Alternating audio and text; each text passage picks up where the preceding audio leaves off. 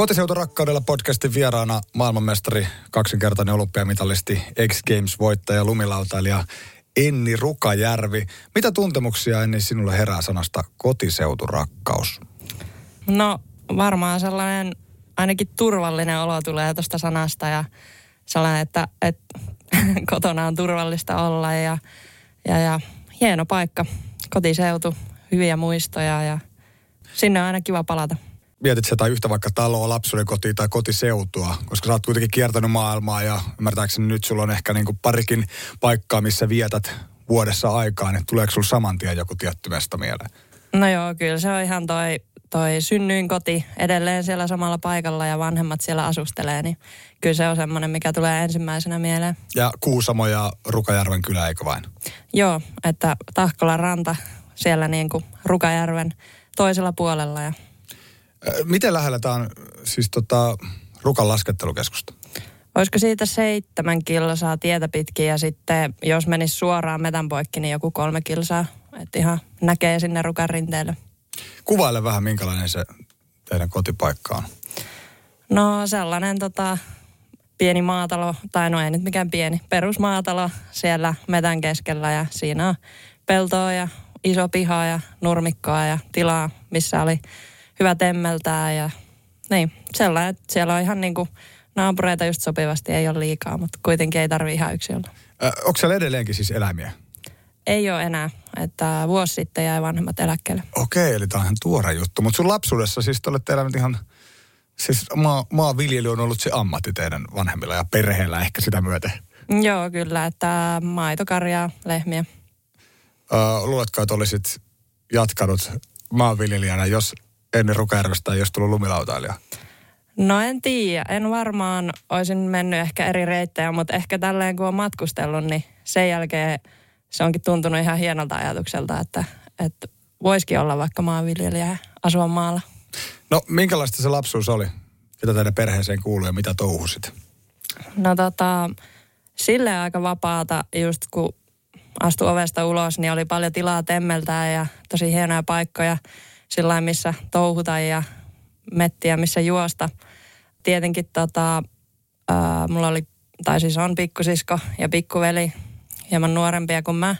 Niiden kanssa vietettiin paljon aikaa ja sitten jonkun verran vanhemmat isoveli ja isosisko, että ne sitten muutti jossain vaiheessa pois ja kavereita oli jonkun verran siinä niin kuin puolen kilsasateella, mutta sitten suuri osa asui jossain kauempana, että että joutui, joutui sitten aina sinne polkea pyörällä, jos halusi kaveriseuraa ja jonkun verran tehtiin myös ihan maatalohommia, että, että pienestä pitää on saanut kyllä tehdä myös töitä. Oliko se harrastaminen siis sellaista, että vähän niin kuin, nimenomaan vähän niin kuin kuvasitkin, että ovi auki ja siinä se vähän niin kuin pelikenttä tavallaan on kaikki se luonto ja metsä, eli mielikuvitus, vai oliko se sellaista ohjattua? Me, vietiinkö teitä siis harrastamaan, toisin sanoen kysymykseni? No ei kyllä varsinkaan aluksi viety mihinkään. Että se oli tosi vapaata, että, että ihan vaan mitä keksittiin, niin tehtiin ja pystyi niin kuin pelaamaan juttuja pihalla ja näin niin kuin naapureiden kesken harrastaa. Että tosi myöhään mä niin kuin aloitin, tai no en nyt myöhään, mutta olisin ollut 11-vuotias, kun aloitin tanssiharrastuksen, mikä oli Kuusamossa ja se oli niin kuin ainut semmoinen, mihin niin kuin vietiin tavallaan johonkin harrastukseen. No sitten tietenkin toi laskettelu ja lautailu tuli aika luonnostaan siinä, siinä niin kuin nuorena kanssa, että kuusivuotiaana suksilla aikamäkeen ja sitten vaihoin lautaa yhdeksänvuotiaana.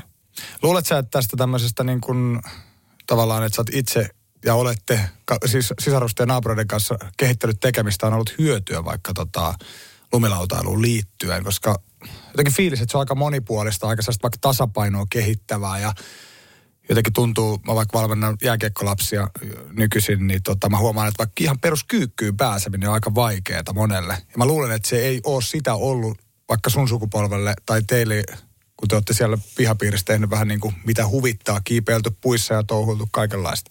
Joo, siis on varmasti ollut ihan tosi paljon hyötyä, että, että kun on tehnyt niin, kuin niin monipuolisesti ja sillä itse hakenut niitä juttuja – ja kun ei ole ollut kukaan sanomassa, niin sit sä oot tavallaan ottanut vaikutteita muualta ja tehnyt niitä siellä kotona ja kokeillut eri juttuja.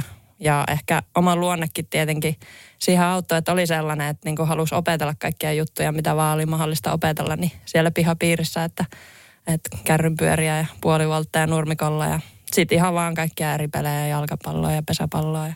Kannustettiinko teitä jotakin tekemään vai oliko se semmoista niin kuin, oliko vanhemmilla niin kiireessä maatilan kanssa, että vähän niin kuin pitikin itse keksiä ne omat tekemiset? no joo, siis aina on kannustettu liikkumaan.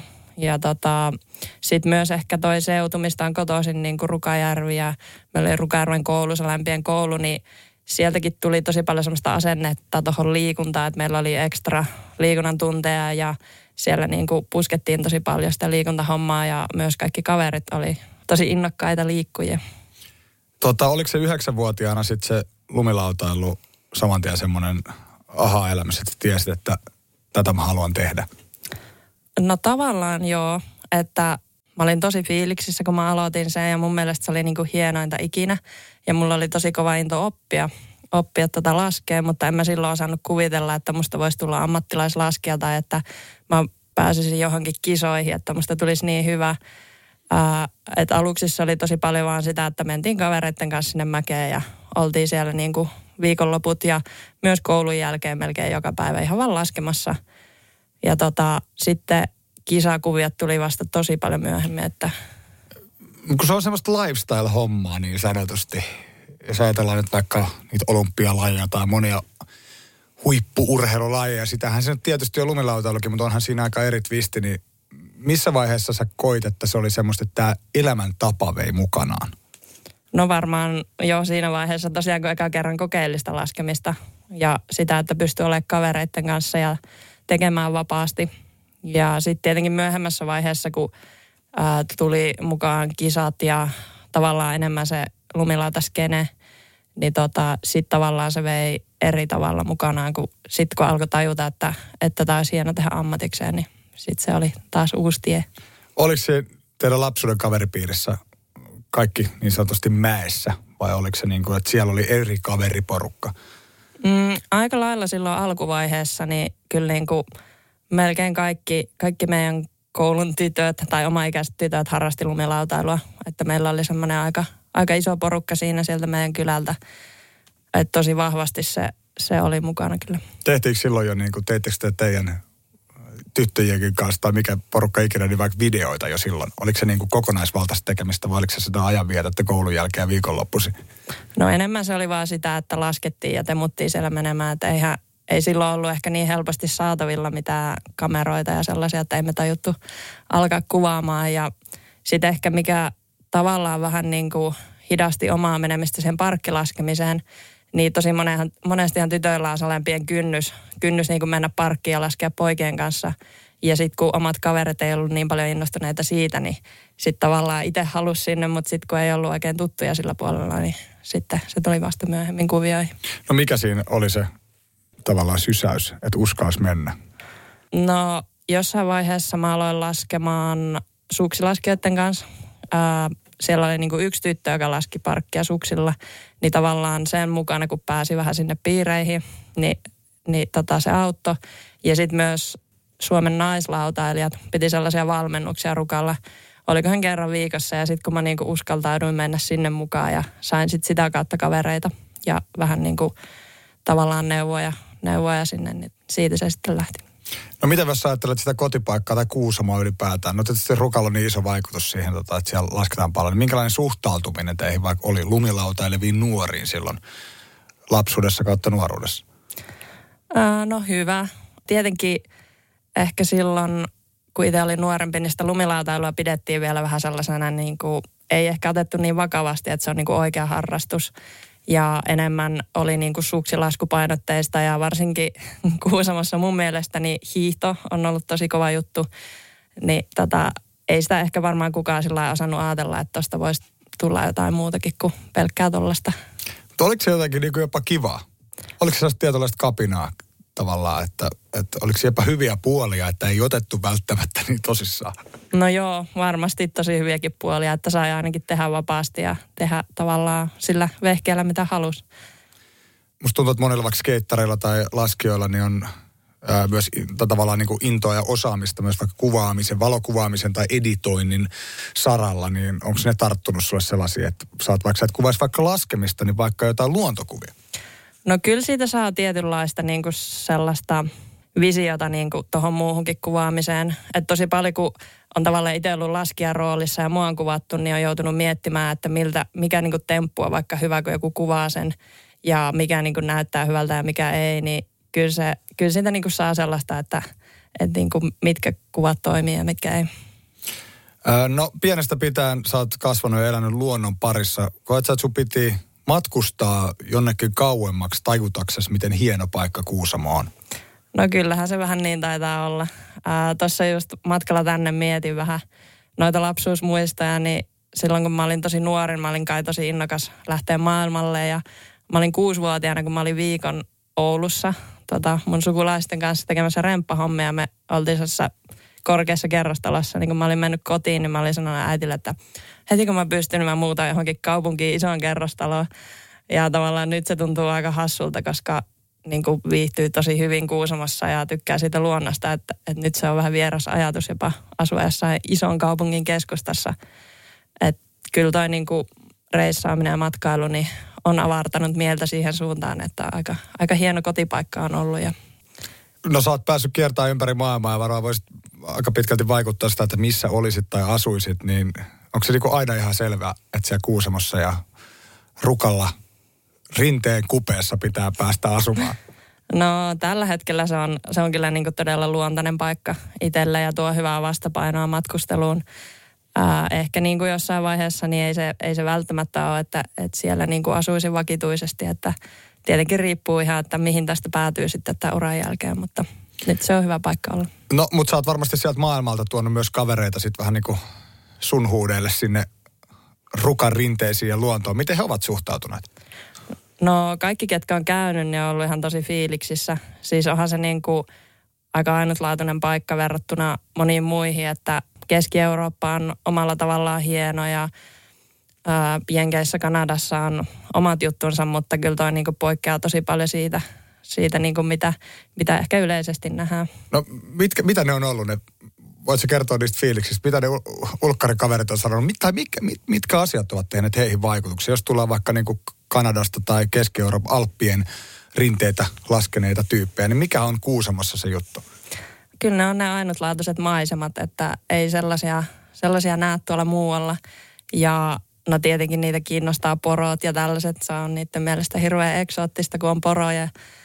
Ja sitten onhan niin kuin Kuusama ja Ruka, tolleen kun miettii tammikuu, se on jotenkin tosi siistin näköistä silloin, että kun on tykkypuita ja se valo on sellainen tosi hieno, kun on kaamosvalo, niin kyllä se tekee vaikutuksen. Oletko vienyt niitä sinne tuota teidän lapsuuden kotiin maatilalle vaikka, vai onko ne ollut niinku enemmän siinä laskettelukäskyssä? Oletko niinku halunnut näyttää, että hei, täältä mä oon kotoisin? no en mä hirveän monia ole vienyt kyllä mun vanhempien luokse, että et tota, mulla oli yhteen vaiheeseen sellainen jenkkivalmentaja, niin se kävi mun vanhemmilla. Ja sitten se oli hauska, kun se kävi siellä ja mun vanhemmat ei puhu ollenkaan englantia. Mutta niinku, kyllä sen kuitenkin yritti vähän kommunikoida ja sitten sen jälkeen se oli silleen, että nyt mä, niinku, mä ymmärrän sua tosi paljon paremmin, että kun mä oon nähnyt tavallaan, että mistä sä oot. Niin, kyllä silloin ihan silloin varmasti tosi iso merkki. Tämä on varmaan ollut aika ainutlaatuinen kokemus hänelle, tai niin kuin toi kommenttikin tietysti. Joo, kyllä, että on kuitenkin aika iso kulttuurierokin myös. Tuleeko sinulla mieleen joku henkilö, joka on vaikuttanut sun elämään jollain tavalla, siis sieltä tavallaan kotipaikasta tai lapsuuden maisemista? Ehkä ihminen, jonka sanat tai teot on, oot hoksannut myöhemmin, että aah, tässähän olikin pointti. No joo, siis useampia henkilöitä totta kai, että tosi, tosi moni on vaikuttanut mun elämään ja tosi paljon on saanut kannustusta eri puolilta.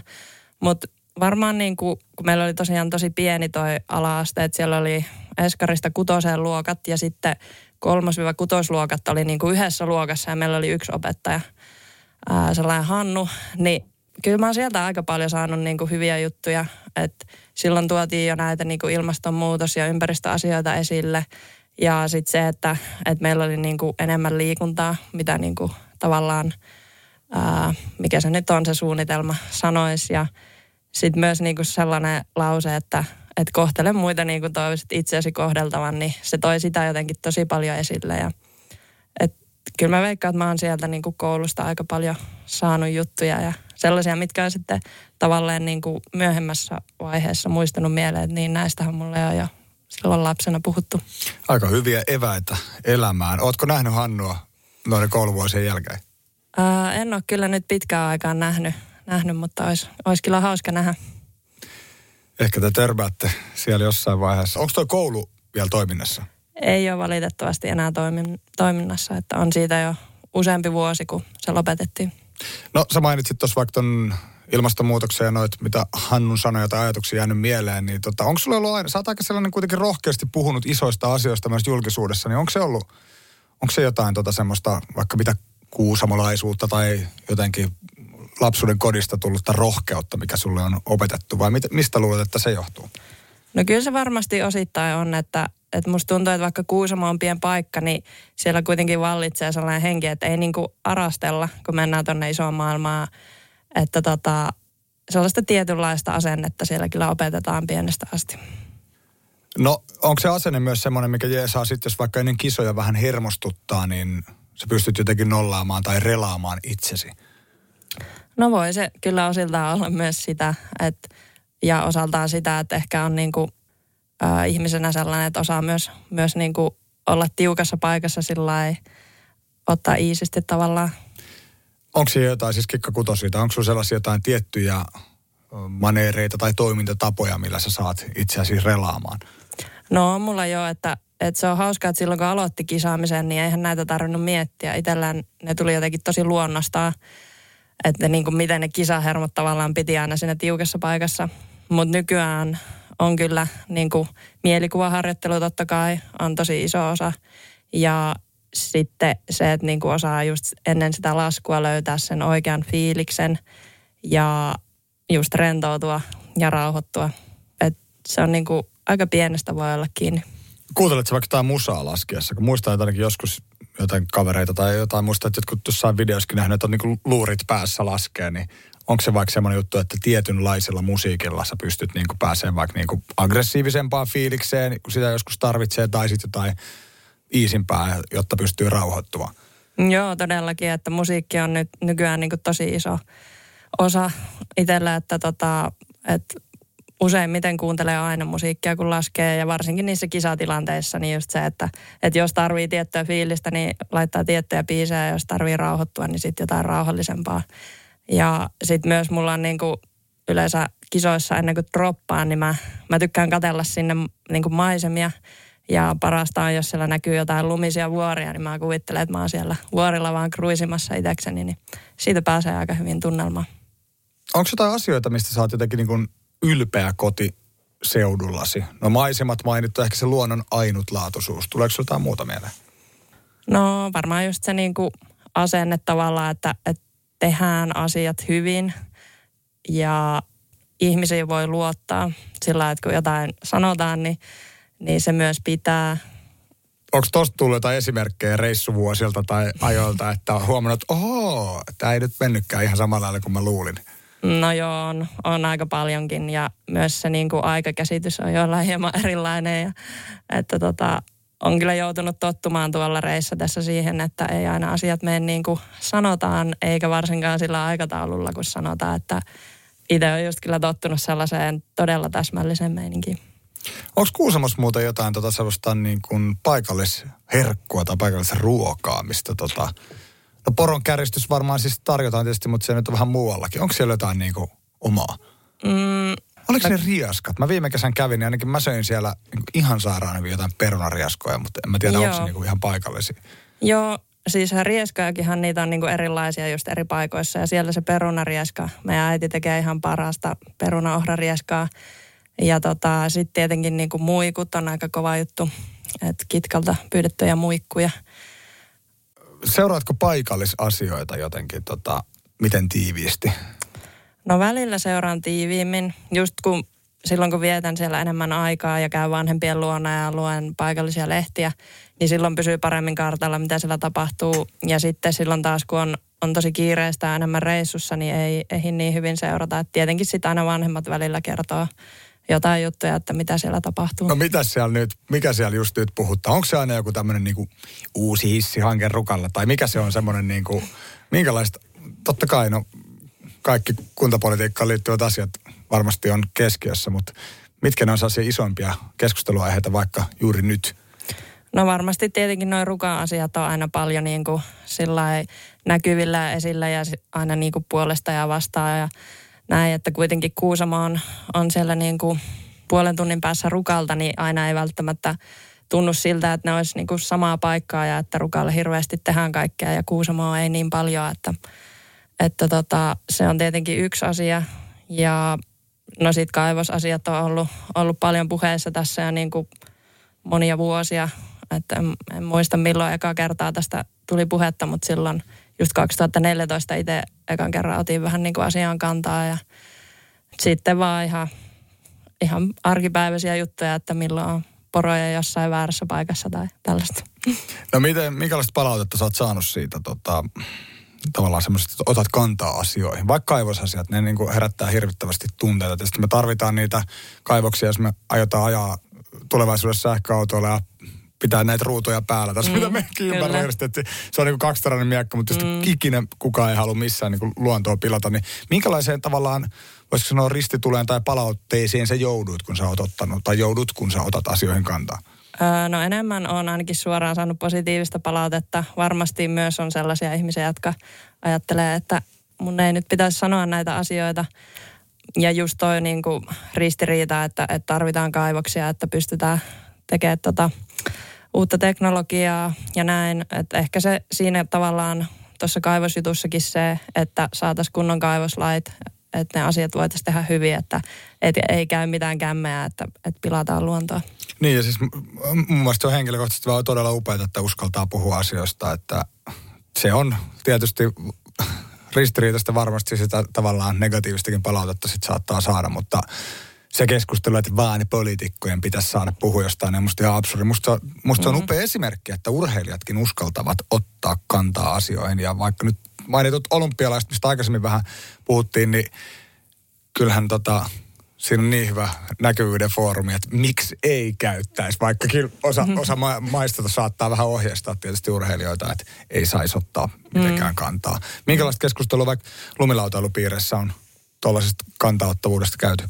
Siis no just Suomessahan toi on aika avointa toi meininki, mutta kyllä huomaa tuolla niin kuin että varsinkin amerikkalaiset ja kanadalaiset, niin ei ne uskalla ottaa niin kuin mihinkään kantaa tuolla, tuolla kisameiningessä tai haastatteluissa.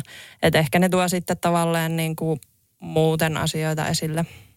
Mistä se johtuu? Siis pelko jostain niin kuin ylemmältä taholta vai pelko, että sponsorit lähtee vai puhuuko niin kuin niistä mielipiteistään niin kuin ei julkisesti vaikka sun kanssa, mutta ei muuten? No joo, kyllähän se näin on. Että ehkä se on tavallaan se pelko, että siellä on niin isot koneistot niiden taustalla, että ne ei, ne ei halua tota härnätä rahoittajia ja tukijoita. No minkälaiset kommenttia ne antaa sulle, kun sä oot kuitenkin uskaltanut ja nimenomaan ottanut vaikka kantaa näihin niin sponsoriasioihin? No kyllähän ne fiilistelee, että pelkästään positiivista palautetta ja tavallaan, no itse itsellä on ollut mahdollisuus tehdä tiettyjä asioita ja aina se ei välttämättä ole mahdollista. No laskuuraa niin sulla on jo tosi paljon takana ja varmasti vielä huippuvuosia edessä. Millä fiiliksellä sä lasket? Onko se jotenkin muuttunut? Onko se tota, jos ajattelet niitä vaikka lapsuuden nuoruuden koulun jälkeisiä laskuja, niin voisi sanoa, että varmaan hupilaskua, niin onko se mennyt tota siitä kuinka paljon sellaiseen niin kuin, voisiko sanoa, vakavampaan suuntaan tai semmoiseen, että treenataan nyt täysiä, vai koet sä edelleenkin pystyvässä saamaan niin sitä hupia hyvin paljon irti, vaikka se onkin sun ammatti? No kyllä mä edelleen yritän pitää sen saman meiningin, koska se ainakin toimii itselle parhaiten, että jutut onnistuu parhaiten, kun pystyy, pystyy pitämään sellaisen niin kuin tavallaan hupaisa ja kevyen meiningin siinä, myös siinä treenaamisessa. Tavallaan niin kuin lumilautassa se sana treenaaminen on ollut itselle aina vähän sellainen vieras, niin haluan myös pitää sen niin kuin sillä että, että se ei niin kuin tuntuisi ainakaan treenaamiselta. Onko sellaista niin kuin valmennusta edelleenkään, tai niin kuin miten paljon sitä tapahtuu? Meneekö, ilmoittaako vanhemmat lapset nyt lumilauta kouluun tällaiseen treenaukseen? Mitä niin kuin tietysti muiden lajien parissa, on se sitten jalkapallo, jääkiekko tai mikä ikinä, niin näinhän se menee. Niin onko tätä kuinka paljon lumilautailussa? No kyllä se enemmän on alkanut mennä siihen suuntaan, että tavallaan ehkä lapset ei, niin kuin, ne ei ajattele, että lumilautailu on harrastus, jos sulla ei valmentajaa tai niitä treenejä. Että ne ei niin kuin, tavallaan tajua, että sä voit tehdä myös jotain omaehtoisesti. että nyt on yleistynyt kyllä se, että, että pistetään seuraa pystyyn ja siellä on sit aina näitä valmentajia ja sessareita muutaman kerran viikossa, mikä on toisaalta hyvä asia, koska mä näen, että, että se on myös tuonut niin kuin lisää laskijoita lajiin, lajiin mutta sitten sit tosi paljon myös niistä valmentajista ja tyypeistä kiinni, että mihin suuntaan ne sitä vie, että pystyykö ne pitämään siellä sen saman hengen kuin aiemminkin. Mm. Ehkä lumilautailu on sitten tällaisia niin viimeisiä omaehtoisia linnakkeita, että lapsen pitää itse, itse viedä omaa harrastustaan eteenpäin. Niin. No mutta se on varmaan ihan, ihan tervettä. Ehkä siitä on hyviä puolia sitten, että osa valmennetaan ja osa vie omia juttuja itse eteenpäin. Ää, mikä ylipäätään koko lumilautaskeinen tilanne tällä hetkellä on? Mikä sun fiilis siitä on? Vaikka niin kun, just kun mainitsit noin, että lisää harrastajia tullut, niin miten lumilautailu voi näinä päivinä? No ihan jees. Et tietenkin vähän ollaan tultu alas niin sanotuista kultavuosista. Että ei ole ehkä ihan niin paljon harrastajia kuin joskus on ollut. Tietenkin siihen vaikuttaa moni asia. Mutta niin muuten mun mielestä ihan hyvin, että on tosi monipuolista laskemista ja tietenkin kisalaskeminen on yksi osuus, mutta sitten on tosi paljon myös niin kuin kuvauslaskijoita ja sellaisia, jotka tekee sitä muuten vaan. Että niin kuin tosi monipuolista meininkiä. Ja nythän on vielä täällä etelässäkin aika hyviä talvia, niin tuntuu, että ainakin omassa kuplassa on taas näkynyt lumilautailu pikkusen enemmän, että kyllähän se talvi ja lumen määrä on aika sidoksissa tuohonkin harrastukseen. Ää, ennen Rukajärvi, mitä haaveilet tekeväsi kymmenen vuoden kuluttua? No kyllä mä edelleen käyn vähän laskee vuoria ja kurvailee menemään ja toivottavasti purjehdin jossain ja sitten myös tota, teen varmaan jotain oikeatakin työtä ää, jossain välissä, että, että jotain mielenkiintoista. Luonnosta on tässä puhuttu jo jonkun verran. Ö, vuoden ajoista nauttiminen, minkälaista se mielestäsi on? Osaatko ottaa kaikki parhaat puolet vuosikierrosta irti? No kyllä mä, kyllä mä varmaan osaan, että itsellähän se tietenkin on aika talvipainetteista. Että helposti menee syksyt ja kevätkin lumen merkeissä, eli jää tavallaan osittain noin välivuoden ajat välillä välistä, että, että on niin kuin pitkä talvi ja sitten on se lyhyt kesä välissä. No turismista elää tietysti Kuusamon seutu hyvin paljon ja tota, Rukan laskettelukeskus, mutta ootko ollut kesätöissä tai jotenkin, ootko tehnyt jotain niin kuin töitä liittyen turismiin jossain vaiheessa? Oliko sellaisia kesätyöstinttejä? No itse asiassa en ole. Ja musta tuntuu, että toi niin kuin Kuusamaan ja Rukan turismi kesäisin niin on kasvanut vasta tässä viime vuosina tosi paljon. Että silloin niin kuin muistan nuorempana, niin ei siellä juuri ollut ketään tavalla. Että oli tosi hiljasta se kesäaika, että sitten ne kesätyöt liittyy johonkin muuhun. Niin ja varmasti tämä niin koronavuosi on tehnyt sillä aika paljon, kun kotimaan matkailu jotenkin nosti päätään ihan huolella. Mä kävin Rukalla viime kesänä ja ää, hyvä, että kauppaan mahtui jossain mm. vaiheessa. Sitten oli vielä nämä koronarajoitukset, että tietysti ei kaikki uskaltanut sinne ihan samaan aikaan mennä, mutta kyllä mullekin oli nämä porot tiellä, yhtäkkiä 500 poroa siinä ja autot seisoo letkassa ja porot ei vaan jaksa siirtyä, vaikka töötit on ja joku turisti yrittää silitellä niistä ikkunasta, niin mm. olihan se nyt ihan tavallaan eksoottinen kokemus. Miltä ennen tuntuu tavallaan edustaa kotipaikkaasi tai paikkakuntaasi? Öö, no hyvältä. On ylpeä siitä, mistä, mistä on kotoisin ja en mä tiedä. Mä tykkään tuoda sitä esille, kun itse tykkään olla siellä. Näin sanoi ehdottomasti hyvä lopettaa. Kiitos Enni Rukarvi, että pääsit Kotiseuturakkaudella podcastin vieraksi. Kiitos. Kaleva Media. Tulkkisi pohjoiseen sielun maisemaan. kalevamedia.fi